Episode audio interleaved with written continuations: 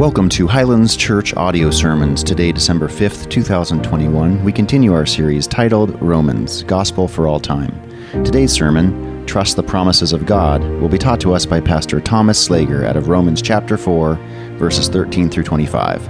But first, here's a quick recap of last week's sermon. Abraham, like you and I, are righteous only by faith. And so let me ask you the question what are you basing your righteousness on? Cannot be our nationality. The fact that you're American is wonderful. I love the fact that I'm an American. I love my country. Doesn't make me a Christian. It cannot be your lineage. You cannot look and go, you know what, I had an uncle that was a missionary, or my grandpa was a pastor. So what? What about you? Can't be your works can't be your religious fervor or your practice or your rituals. If you and I are in fact righteous before God, we are righteous only by grace through faith in Jesus. It's because we believe Jesus, not just that he exists, but that we believe him. The question is do you? Over the next three weeks, we're going to be doing a little bit of an Advent series mixed in with our Romans series. This morning, we're going to be looking at trust, um, trusting in the promise of God, especially concerning the birth of his son Jesus, which is what we celebrate um, during Christmas. Uh, next week, we're going to turn and look at peace, having peace from God. And then the week after, we'll look at hope and joy that ultimately comes from from God as well. So we'll be doing this over the next three weeks. We call it Advent. If Advent is a new word for you, maybe you're familiar with like Advent calendars. You've probably seen those somewhere at some point. Um, my parents bought my kids some uh, Advent Lego calendars because that's what we needed in our house was more Legos. Um, so thanks, mom and dad. My, that my kids love them. They're fantastic. Advent just means arrival. And that's what we do throughout the Christmas season. We expectantly await the arrival of our Lord. And of course, we know that Christ has come. So during the Advent season, um, we look back in anticipation, um, not only that he came, but also that he's coming again. So as we look forward to celebrating the birth of Christ over Christmas, we also get to look forward and celebrate that someday he will ultimately return. So today we're looking at trust, trusting in the promises of God. I don't know about you, but I've developed some trust issues. Um, trusting people can be hard. Why? Because sometimes when you trust the wrong people, um, they break that trust, and then you're left wondering, man, who can I really trust in this world? Anyways, I recall a time when I was a sophomore in high school, and I'm sharing with a friend, like I'm, I'm dating this new girl, and she's like a nice girl, like a good girl, like a good Christian girl, like good Christian. And I'm like, I love Jesus, but I cuss a little type of Christian at the time, right? So um, she's good Christian, I'm bad Christian. And I'm like, I don't know, dude. Like, she's a really good girl, and I don't know if like I should be involved with that. I don't want to like make her sinful or whatever. Like, I don't want to be a part of that. And he's like, man, I understand. And he said, listen, your your secret's safe with me. I promise. Now, if someone tells you, I promise, that's a dead giveaway. They are not keeping that promise, and your secret is not safe with them. Okay, because what he did, he went and told this girl, you know, Thomas just isn't sure. He's a bad Christian. I mean, he, you know, you love the Lord and he says he does, but look at his life. I mean, he's dangerous. We're like, I don't, I don't think you should be involved in that. And then I went and talked to him and I'm like, bro, what happened to your secret safe with me? I promise. Like I entrusted you with this stuff and then you just went and told this girl. That's not cool. And he's like, I didn't know what to do. I panicked. She's kind of cute. I was like, I know, but you're not supposed to do that type of thing. So I went and found her at lunchtime, and I'm like, I like you so much. And I didn't want to use the love word because, like, you're a sophomore, and what is love, right? Um, I like you so much, and, and the, the rest is history. Like 17, 17 years later, we're married, and we have four kids, and like, it's, it's totally cool. So, haha, challenge accepted. Um, she's wonderful and she's still a great Christian, and I still love Jesus and cuss a little, so I don't know. We're all in progress, I suppose, um, but develop some trust issues from that, you know? Like the people I'm supposed to trust and end up letting me down, and we've all had someone in our life break a promise. Maybe it's I promise I'll stop on the way home for milk and eggs, unless I'm running late, in which case we're not going to have milk and eggs. I promise I'll never cheat on a test again, unless I forget to study or don't want to study. Uh, I promise I'll never break curfew again, unless it's totally worth it. In which case, like, we'll deal with those consequences if it's worth it. Uh, but we say all sorts of promises. There's some bigger promises we break um, sickness or in health, richer or poor, till death do us part, as long as we both shall live. That's a promise that we see get broken even within the church. And what we do with these promise breaking habits, we say, man, if some of the people I've trusted most in my life have let me down, then certainly God's going to do the same. Right? If my closest friends, my closest family, my spouse, if I've been let down by people that I loved the most and said loved me the most, then God will probably do the same thing. Numbers chapter 23, verse 9 says that God is not a man that he should lie, or a son of man that he should change his mind. He doesn't lie. Everything he says is a promise. Notice how God doesn't have to say, I promise. I promise. But, but God, do you pinky swear? Oh, I pinky swear. Do you cross your heart, hope to die, stick a needle in your eye? Do you promise like that, God? He doesn't have to. God doesn't have to say, I promise. Why? Because everything he says is a promise. See, in our world, we're used to people having to say, I promise, because we let people down. My kids will say, Could we go to Chick fil A tomorrow? And I'll say, Maybe. In my house, maybe means we'll see, and we'll see means no.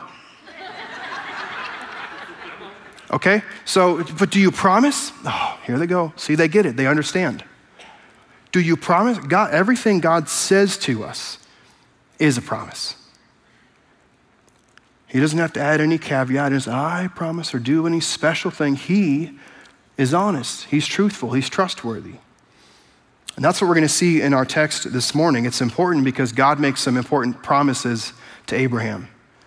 Abraham trusts those promises, and then we see the promises open to us as well. So, as I said, Romans chapter 4, we're in verses 13 through 25. Let me read it.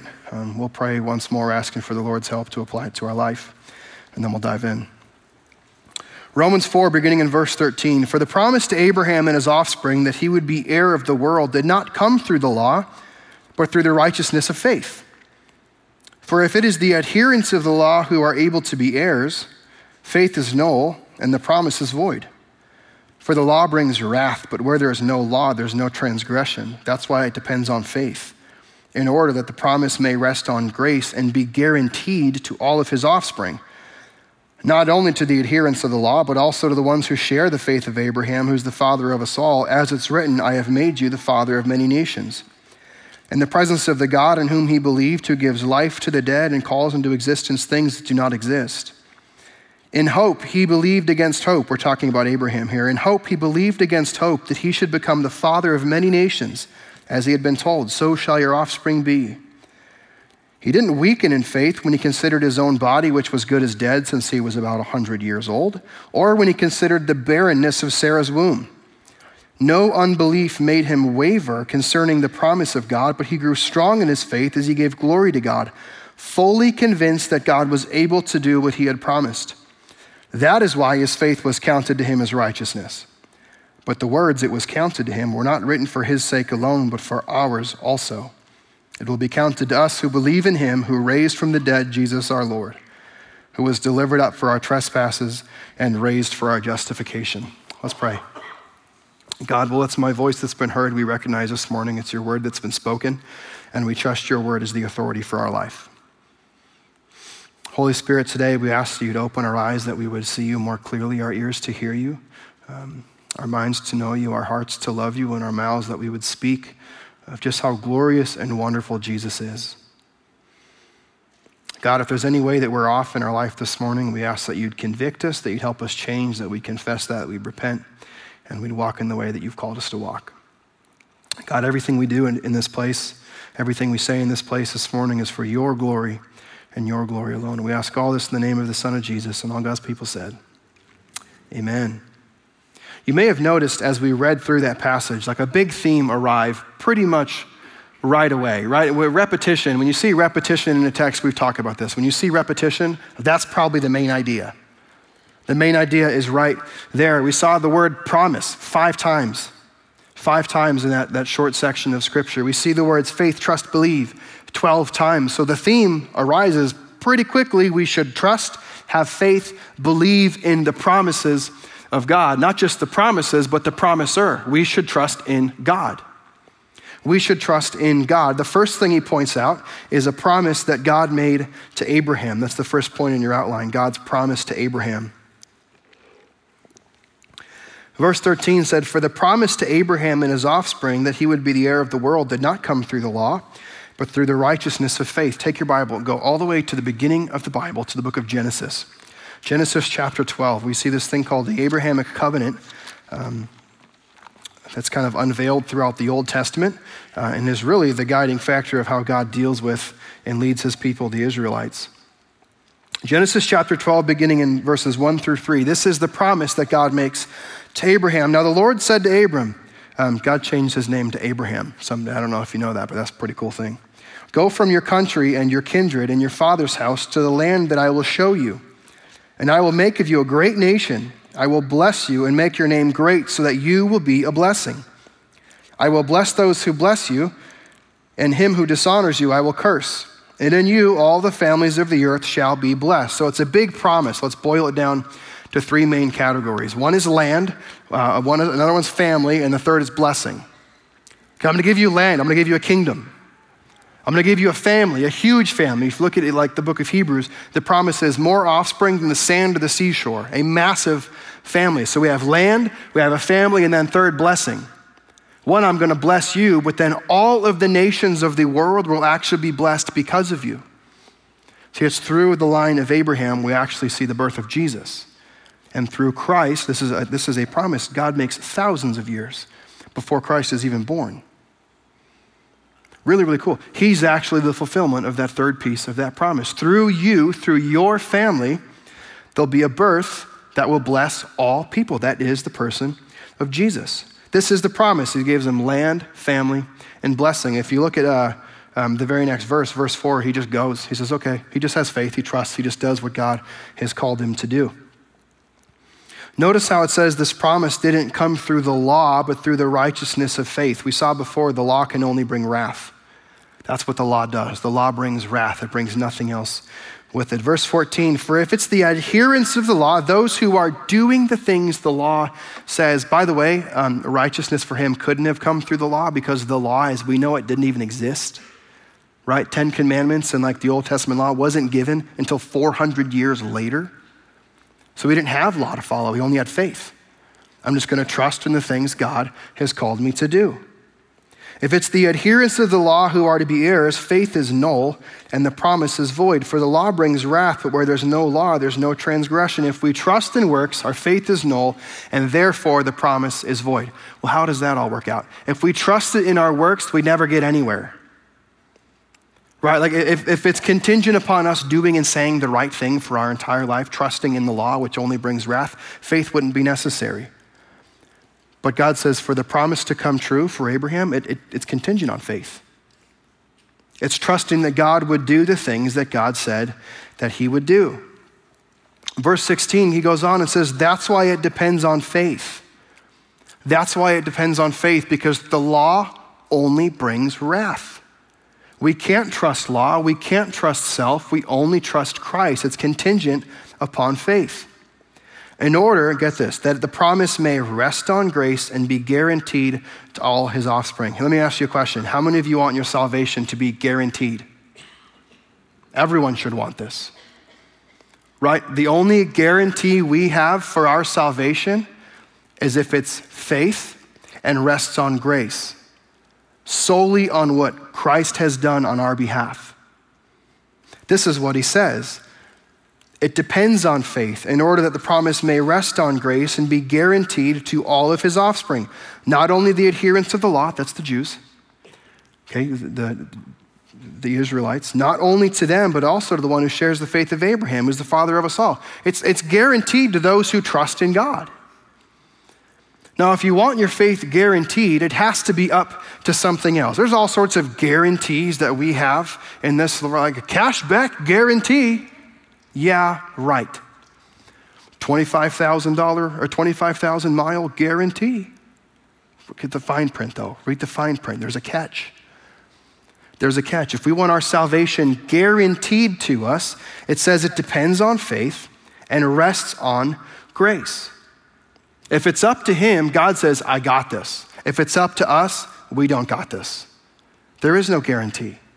There is no guarantee. We would mess it up. We would lose the salvation if we could. But if it's up to Christ, if it's up to God, our salvation is guaranteed. Verse 17 As it is written, I've made you the father of many nations in the presence of God in whom he believed, who gives life to the dead and calls into existence the things that do not exist. I love this little kind of gut check nugget he includes right in here. In case we've forgotten who God is, okay, in case we've forgotten who the person making these promises is, uh, he's the one who gives life to the dead.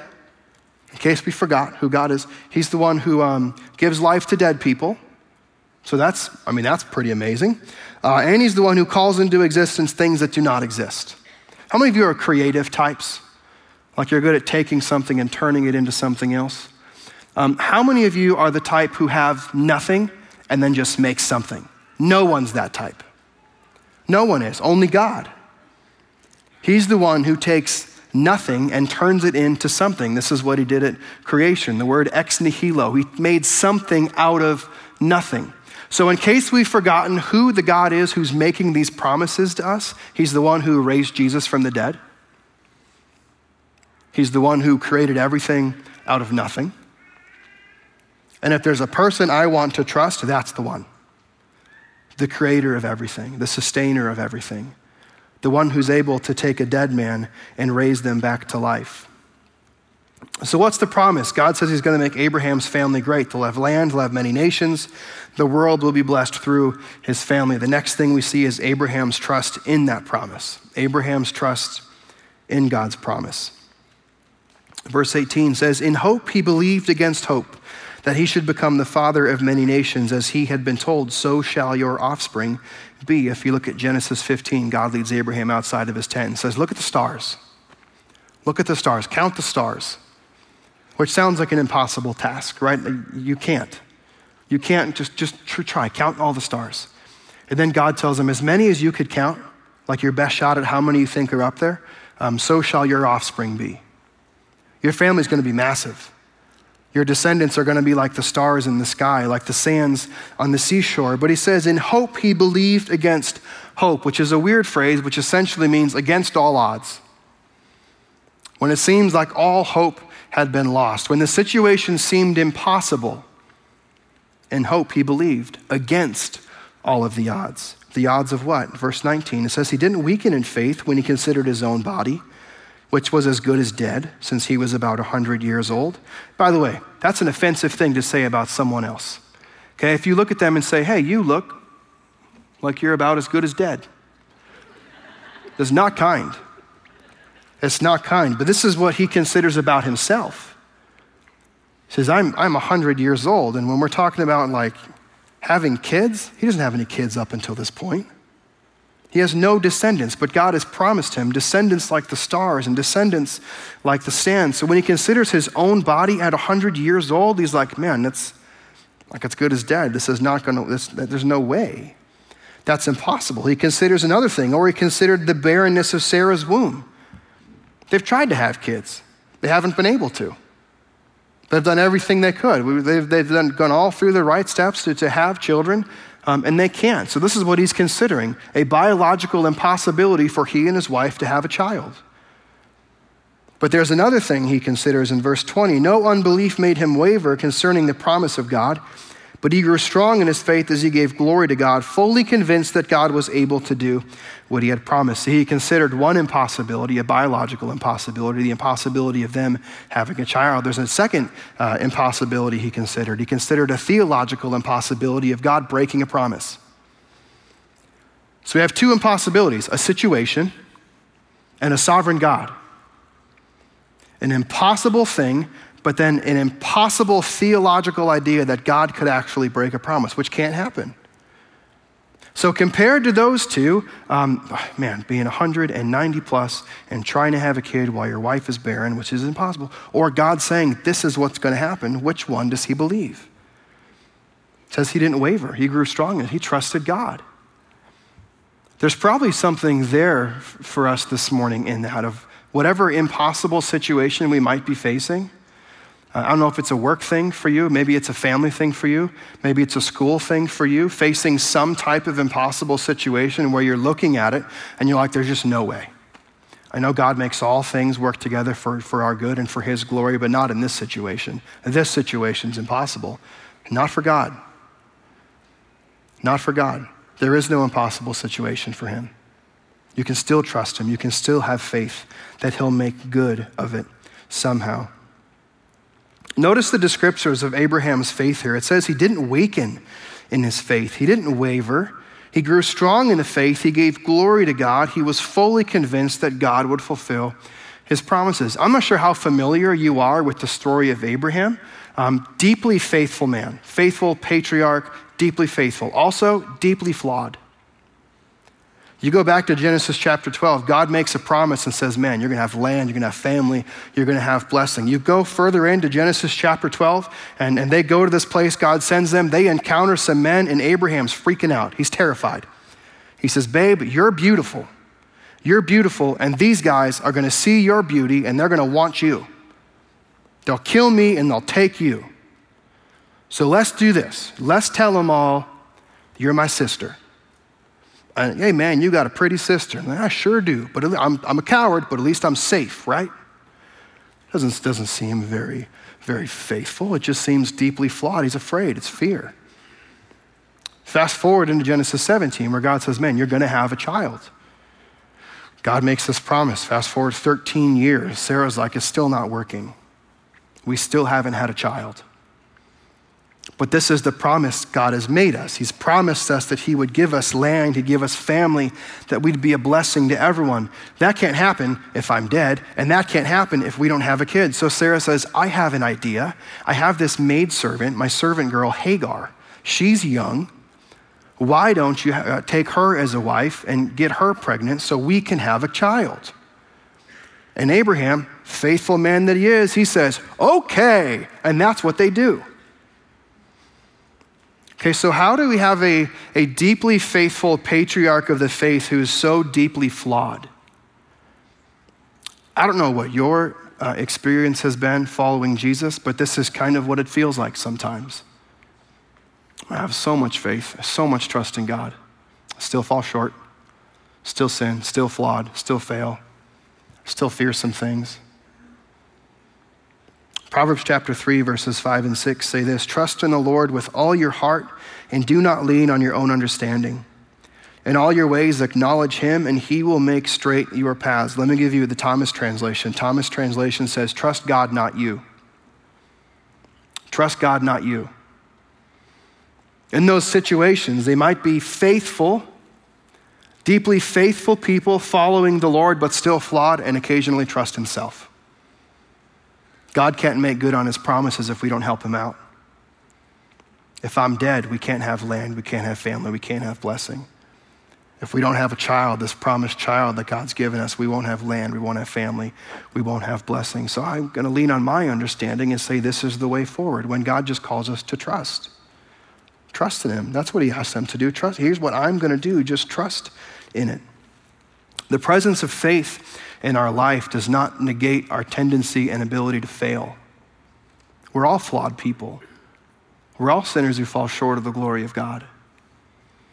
There's this thing called sanctification. That's what we see in this story of Abraham. It said he grew strong in the faith. He wasn't born this like completely faithful person who never did anything wrong. He grew in his faith. How many of you um, would say, man, I am, I, I whatever this means, um, I follow Jesus and I'm more faithful to the Lord now than I was 10 years ago, than I was 15 years ago, than I was 20 years ago. That's sanctification. There was a man by the name of Jim Ricketts who had been at Highlands for a long, long time. You'd probably seen him on the prayer team, um, see him out at the front door. Incredibly faithful man of God. If you had met him 10, 15 years ago, you'd have said, man, that's a faithful man of God. But fast forward to like a month ago when he passed away to go be with the Lord, more faithful than he had ever been in his whole life. He grew strong in his faith. He grew strong in trusting the Lord. Didn't mean he didn't have his flaws, didn't have his failures. We all do. We all do. That's just the life of following the Lord. We still fall short. Verse 22 says, That is why his faith was counted to him as righteousness. That is why, well, what? Verse 21, he says, fully convinced that God was able to do what he had promised. Because he was fully, fully convinced that God was able to do what God, what he had promised, that is why it was counted to him as righteousness. How many of you heard that saying, don't put all your eggs in one basket? You've heard this before? This was a thing people actually did. They put their eggs in baskets to carry their eggs home. We just go to the store now and don't put all your eggs in one carton if you want to change it, I suppose. Um, but the idea was if you put all your eggs in one basket and you drop that basket, you lose all your eggs. So you can't put all your trust, you can't be fully convinced that one basket is going to do it. You kind of have to divvy them up. And this is what we do a little bit with our relationship with the Lord. God's called us to have faith. God's called us to trust in Him and Him alone. God's asked us to be fully convinced. What does fully convinced look like, though? Is that putting eight of my eggs in God's basket and saying, God, I believe that you can accomplish my salvation 80%? That's still pretty good.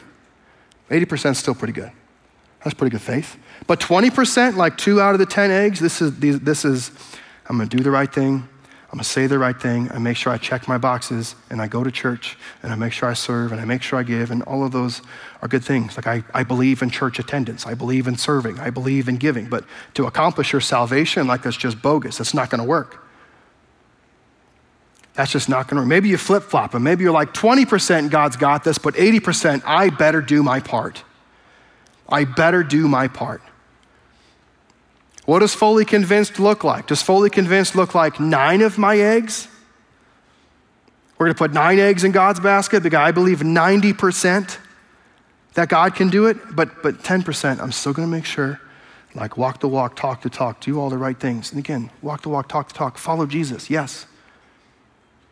Yes, of course, do, do things that God has called. But for the purpose of like earning your salvation, no.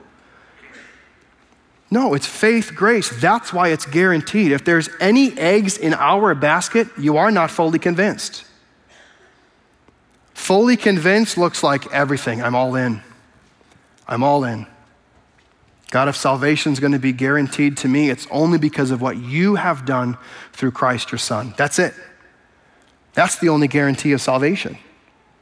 If any amount of it is up to me, there's no guarantee. We're dropping the basket every time. We'd lose our salvation every single time if we could. But because it rests on faith, because it rests on grace, then and only then we can be guaranteed salvation and righteousness through Christ and Christ alone. God made Abraham a promise. Abraham trusted that promise that God would do it. Um, but that promise we see is also available to us as well. The third thing we see is our trust in God's promise our trust in God's promise. Verse 23 But the words that was counted to him were not written for his sake alone, but for ours also. It will be counted, it will be credited to us who believe in him who raised from the dead Jesus our Lord, who was delivered up for our trespasses and raised for our justification. For ours also. For our justification, for our righteousness. How did faith, well, how was faith credited to Abraham? How was righteousness? It was faith. I trust God. I place all my eggs in that basket. Yes, still fail. Yeah, still fall short. Yeah, still occasionally afraid. Yeah, still occasionally trust me instead of trusting God. But all of, all of it, I'm fully convinced that Christ is able to accomplish salvation on my behalf. I'm fully convinced that Christ and Christ alone can make me righteous. Nothing I can say, nothing I can do, only what Christ has said and what Christ has done we can have righteousness. It's also through faith. Verse 25 says, the, dead, the death of Jesus Christ our Lord, who was delivered up for our trespasses and raised for our justification. That's how we're made righteous faith and trust in Christ and Christ alone. And we've been saying this over and over and over again. It's through faith by grace in Christ alone. How are we made righteous? Faith by grace in Christ alone. Faith and grace in Christ alone. Why? Because that's the only guarantee there is. If it's up to us, there is no guarantee. If it's up to Christ, if it's up to God, the only one who is capable of never breaking a promise, that's how we can have guarantee. God has a 100% track record of trust. He keeps his promises every single time. He doesn't have to say, I promise. He just speaks it and does it. He's faithful, he's trustworthy. Concerning this promise, specifically the promise made to Abraham about a coming descendant, um, years and years later, 700 years before the birth of Christ, the prophet Isaiah, a promise that God wrote through him. Isaiah 9, 6 through 7 says this For to us a child is born, to us a son is given, and the government shall be upon his shoulder, and his name shall be called the Wonderful Counselor, Mighty God, Everlasting Father, Prince of Peace. Of the increase of his government and of peace, there will be no end on the throne of David and over his kingdom to establish it and to uphold it with justice and with righteousness from this time forth and forevermore. The zeal of the Lord of hosts will do this. That's a promise concerning who the Christ would be. And to us, looking back on it, it's a promise of who Christ is. This is who Christ is. He is our wonderful counselor. Such a great counselor that he never leaves you, never forsakes you. Such a great counselor, he says, Yeah, be strong, courageous. I'll be with you wherever you go. Such a wonderful counselor, Christ, before he rose back to heaven, he said, Behold, I'm with you, even to the end of the age. I'm with you. You don't got to call him to set up an appointment. You don't got to wait to talk with him. He is your wonderful counselor. He's with you right now, right here, every step of the way. In the valley, when you can't see him, guess who's in the valley? Your wonderful counselor. On the mountaintops, when things are great, things couldn't be better, guess who's with you? Your wonderful counselor. Consult him, be with him, talk with him.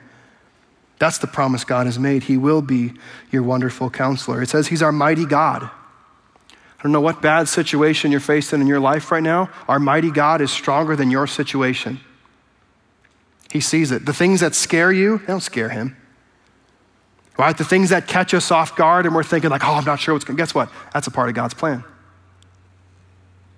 He's not just reacting, He's actually using situations to steer us and draw us towards Him.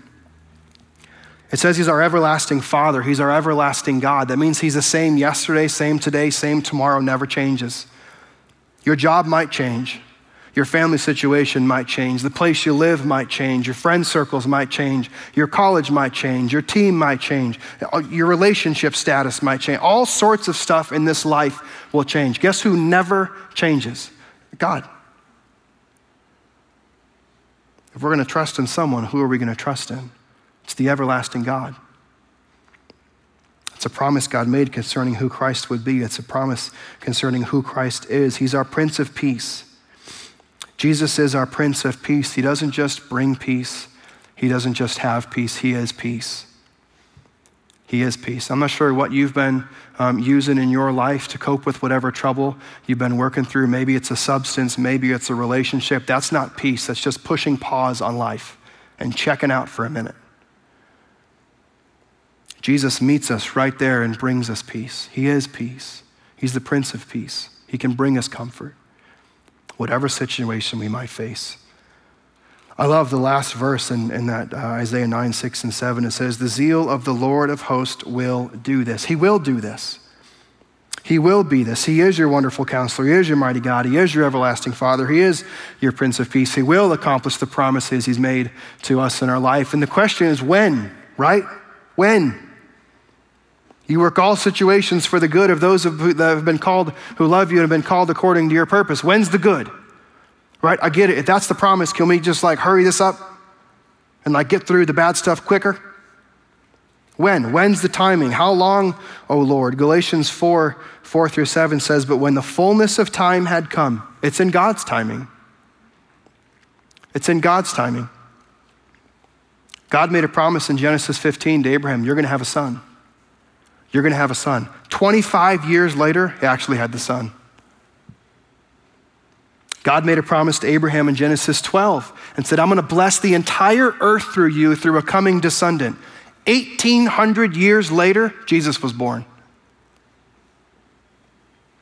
In what timing? How long, O oh Lord? What's the time? It's, it's in God's timing. When the fullness of time had come, God sent forth his son, born of a woman, born under the law, to redeem those who were under the law that we might receive adoption as sons, join the family of God. And because you are sons, God has sent the Spirit of His Son into our hearts, crying, Abba, Father.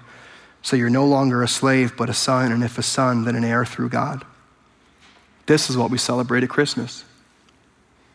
that all who call upon the name of the Lord can be saved, that we can join the family of God, not through anything that we say, anything we do, but through something that God did.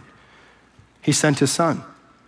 He sent his son to live a perfect life that you and I can't live, even if we try to, which most of the time we don't, if we're honest.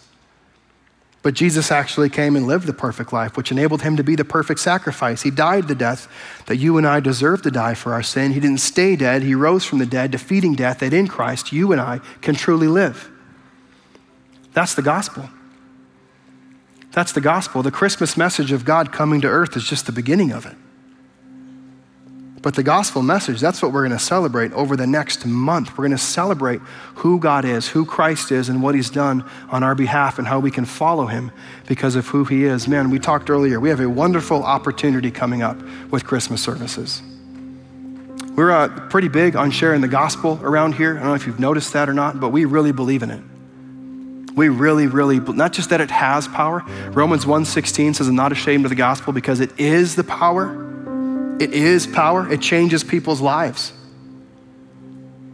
In a few short weeks over the Christmas season, um, by the grace of God, we'll have thousands of people coming upon our church campus to just celebrate Christmas.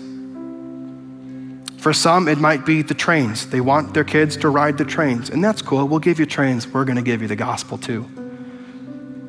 Maybe it's family pictures or a scavenger hunt. Yeah, we'll give you family pictures and a scavenger hunt, but we're going to give you what you actually need. We're going to give you Jesus.